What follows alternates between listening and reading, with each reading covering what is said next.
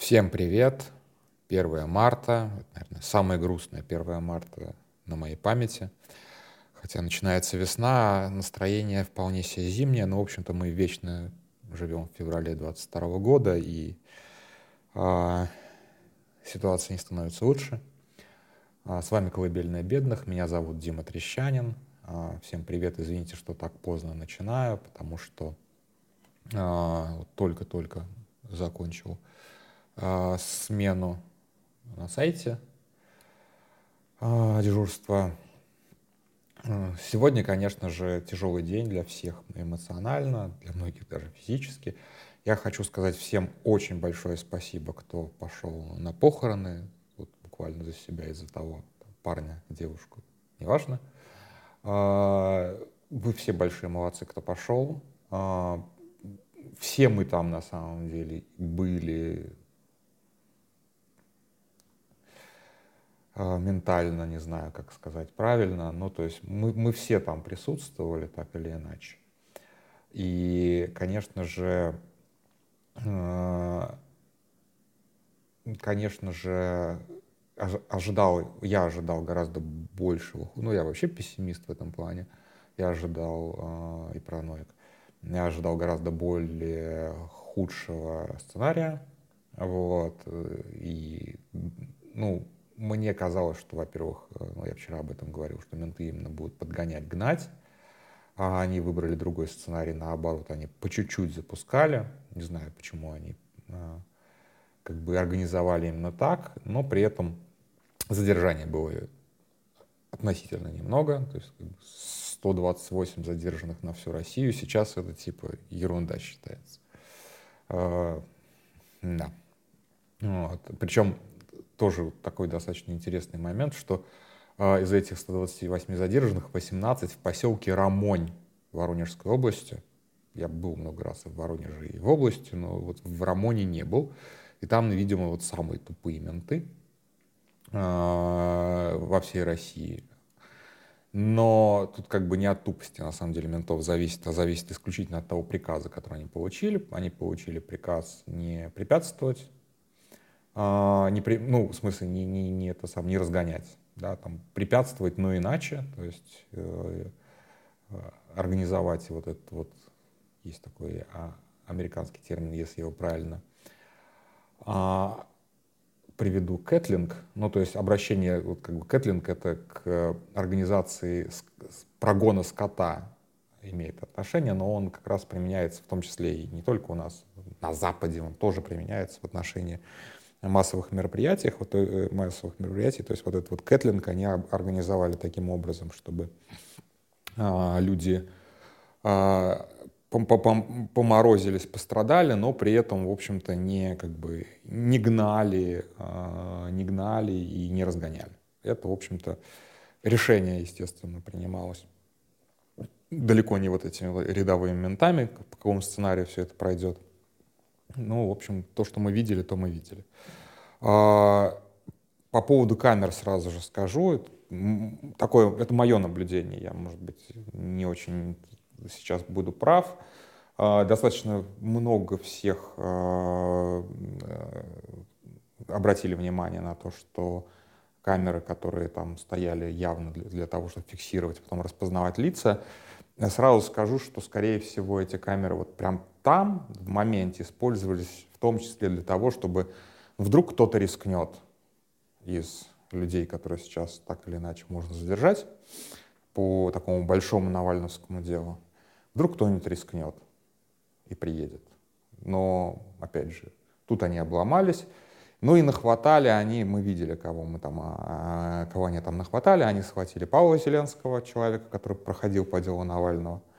И сейчас, видимо, тоже как бы вышел из тюрьмы под какие-то ограничения свободы, в том числе участие в массовых мероприятиях. И непонятно, что предъявят ему что-нибудь, не предъявят. А, хватали людей, которые, в общем-то, были в базе как экстремисты, ну, то есть люди, у которых есть какая-то политическая биография, в смысле, ну, такой официальный, там, зампреда московского яблока, а, бывшего а, какого-то чела из Парнаса. А, то есть, видимо, как бы вычисляли лидеров возможных, потенциальных. Разумеется, всех переписали. То есть, в смысле, не всех переписали, а всех вот как бы отсняли. И это был неизбежный риск, к сожалению. Это как бы, этого риска невозможно избежать. Тут как бы, что, будет, что они с этим массивом данных будут делать дальше, это ну, неизвестно. Да. Вряд ли они его просто удалят. Может быть, сейчас вот как бы положат пока в дальний ящик. Но в любом случае, как бы имейте в виду, что такой риск тоже существует. И, в общем-то, он не это самое. В, в, в, в нынешних обстоятельствах, нынешней ситуации он отнюдь не виртуален. А, то есть это, это риск, на который в любом случае люди пошли, потому что прекрасно знали, что менты будут именно так работать. С другой стороны, эти камеры далеко не новинка. Они были, вот сколько я уже, наверное, вот с первого митинга на чистых прудах они уже были. С тех пор понятно, что несколько поколений уже этих камер сменились. Я вот их точно помню с 2011 э, года еще аж. То есть это, в общем-то, тоже не какая-то супер большая новость, что вот менты применяют камеры видеонаблюдения для фиксации лиц. Тогда алгоритмы были другие, гораздо хуже, и камеры сами были другие, но сама по себе фото-видеофиксация велась уже многие-многие-многие годы. Здесь кто уже ходил на митинг, в общем-то, на самом деле ничем не рисковал, вы и так у них уже есть. Вот. А, конечно же, никто из э, родственников Навального не приехал и правильно сделал. Я понимаю сейчас, что, скорее всего, ближайшие недели нас ждет разгон, а то вот какие они там трусливые, как они на самом деле никакого, как бы, никаких чувств к Навальному не испытывали, вот такие вот мерзкие людишки. Мы это увидим, и с этим даже спорить не надо, я думаю. Это будет разгоняться как ботами, так и вполне себе какими-то дураками.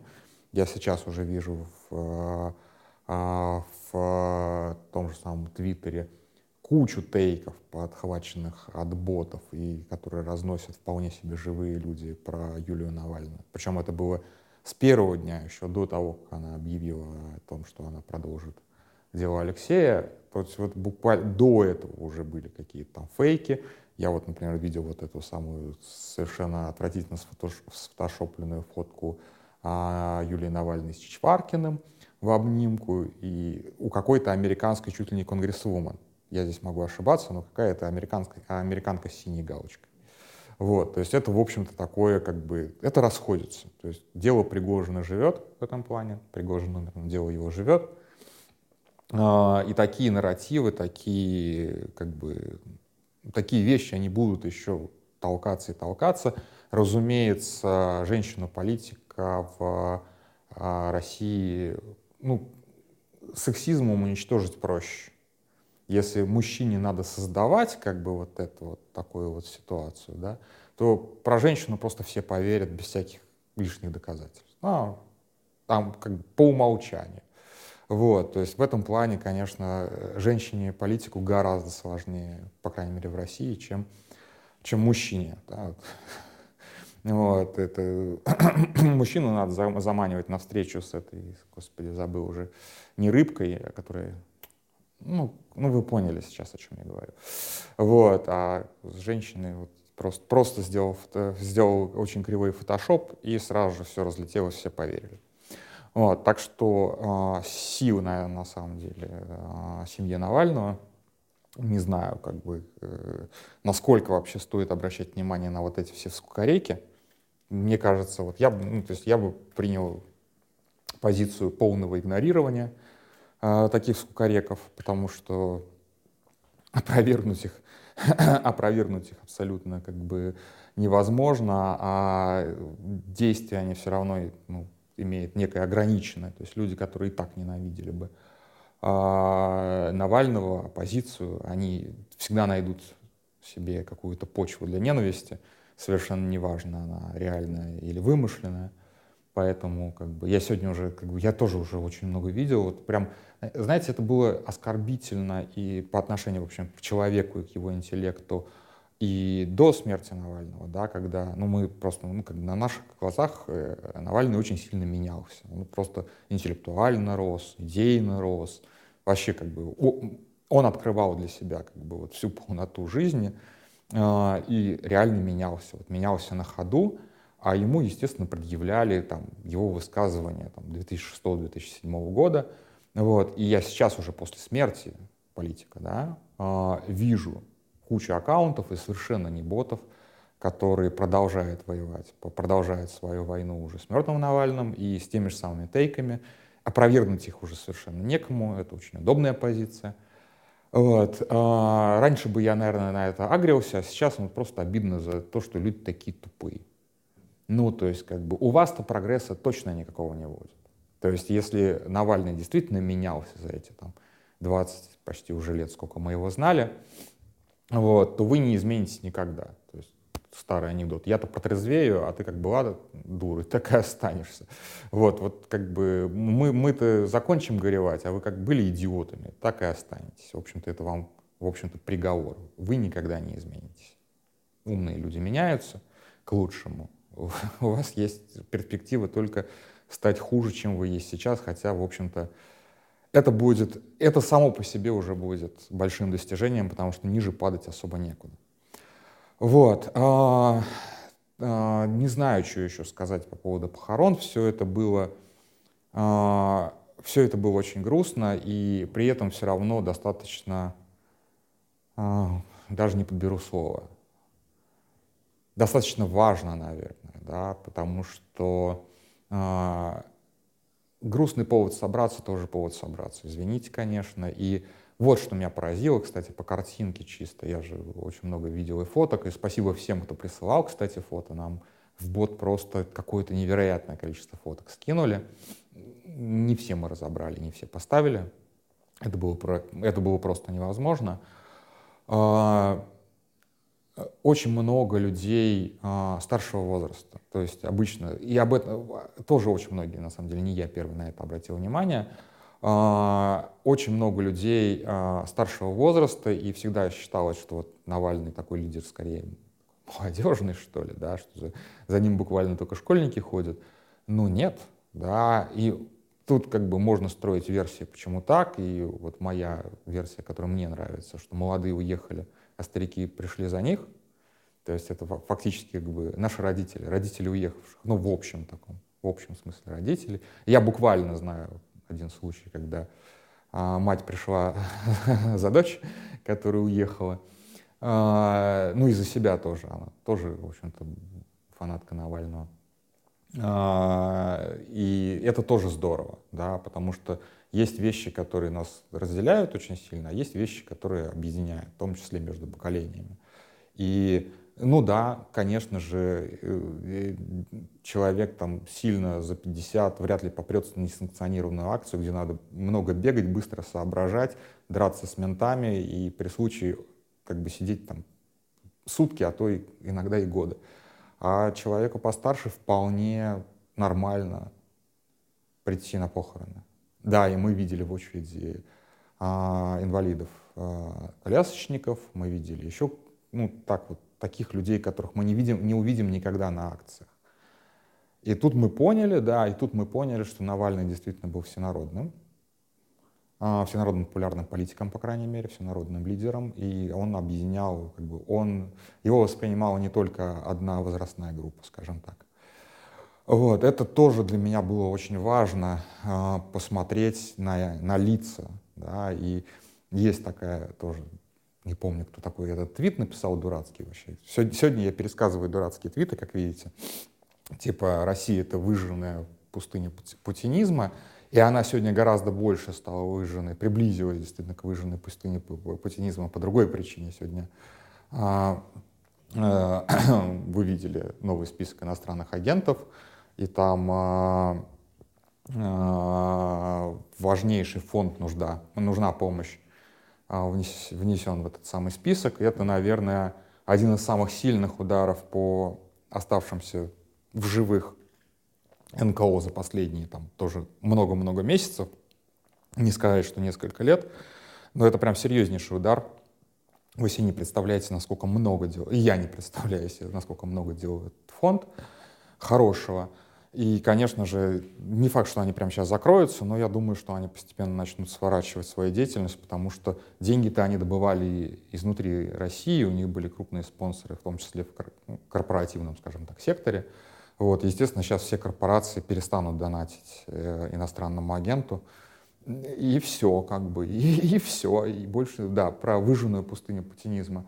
Ну вот как бы Путин действительно создает выжженную пустыню, но она что-то вот как-то все как бы не создается и не создается. И те люди, которых мы сегодня увидели, не только в Москве на самом деле, в десятках, сотнях городов люди как-то пытались э, помянуть, да, и уже не как бы, когда умер только, когда только узнали о смерти, и сейчас во время похорон мы видим там десятки этих стихийных мемориалов, не только, опять же, в России, но и за границей. В поселке Рамонь Воронежской области. А, это тоже все очень круто. То есть как бы повод печальный, но я горжусь всеми этими людьми. Это правда очень важный момент, как бы пережить, вместе пережить это горе э, и не остаться в этом горе а наедине, это тоже очень важный момент. Так что э, держимся вот, и смотрим уже в будущее, потому что, конечно же,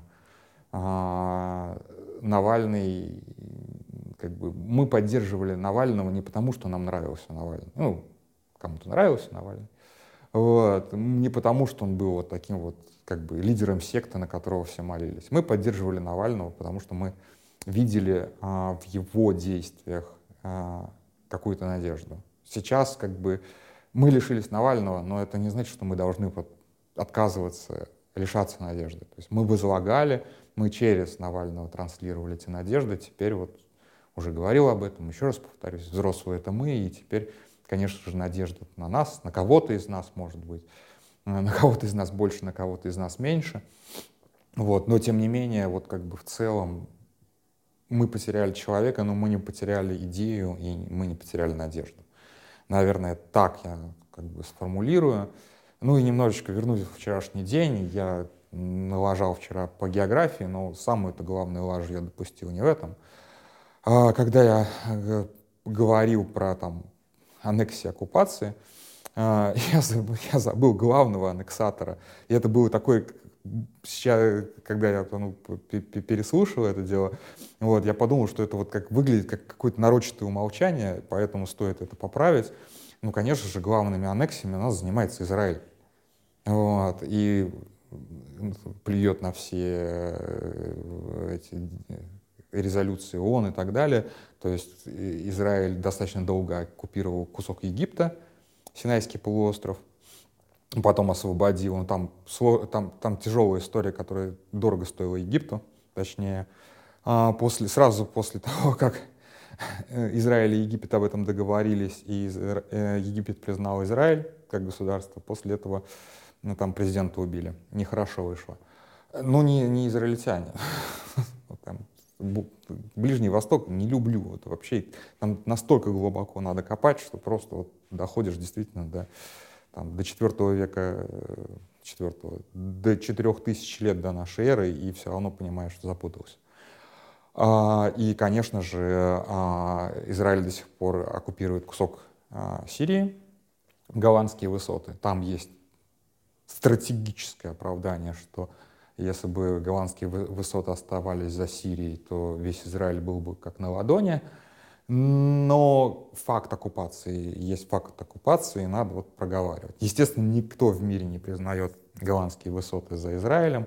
Ну и самые, как бы внутри вот Израиля, Палестины тоже вот эти вот движения туда-сюда, оккупация там сектора газа, потом выход из сектора газа, сейчас вот опять операция внутри сектора газа, а, оккупация Восточного Иерусалима, который, кстати, при, признала США, да, вот как бы при Трампе. То есть там некоторые прецеденты есть, но они, они тоже не очень хорошие в плане того, что а, как бы пи, пи, совсем уж перечертить а, карту. То есть если бы, если бы у Израиля действительно получалось перечерчивать карту, то мы бы совершенно сейчас другой Ближний Восток видели. Потому что, конечно же, несмотря на то, что Израиль не самое сильное государство Ближнего Востока, как-то как так получается, что право сильного они умеют реализовывать даже при относительной слабости. Вот. И опять же, как хорошо, что государство э, государства ограничены в своих наступательных амбициях, в том числе международным правом, и э, государствам не разрешают и не соглашаются с их оккупационными стремлениями расширять свои территории. Это вот просто тоже как бы вроде бы как совсем другой пример, но тем не менее он ложится в ту же самую канву, о которой я вчера говорил, что хорошо, что у государств э, отняли право на аннексию по, по праву сильного. Вот. И хорошо бы, чтобы это никогда не возвращалось. Потому что это такая бомба, это такой ящик Пандоры, который лучше не открывать. И если, типа, сейчас вот согласиться на то, что как бы, Владимир Путин молодец, но мы, конечно же, породим таким решением просто сотни Владимиров Путиных, которые по, всей, по, по всему миру будут что-нибудь пытаться у кого-нибудь отгрызть, потому что практически у любого государства есть ну, там, моменты слабости, в конце концов. Внезапные нападения, вот это вот все. То есть это будет совершенно другой мир, в котором, честно говоря, жить будет гораздо опаснее, гораздо беднее, потому что, естественно, все сразу же будут наращивать военные расходы, и гораздо неприятнее, потому что влияние силовых структур, не полицейских, а именно армейских силовых структур, вырастет кратно, тоже опять же по всему миру, что, признаться, не самое хорошее занятие, честно. Лучше массово, чем пушки. Вот, на этом все. Так странно совместил две темы, ну, просто хотелось немножечко сказать, что это у меня вчера была ненарочная ошибка, где я прям умолчал о кровожадном Израиле, а вот просто как-то Ближний Восток не люблю, и местные разборки тоже очень, очень не люблю, и не люблю о них вспоминать. На этом все. Спокойной ночи.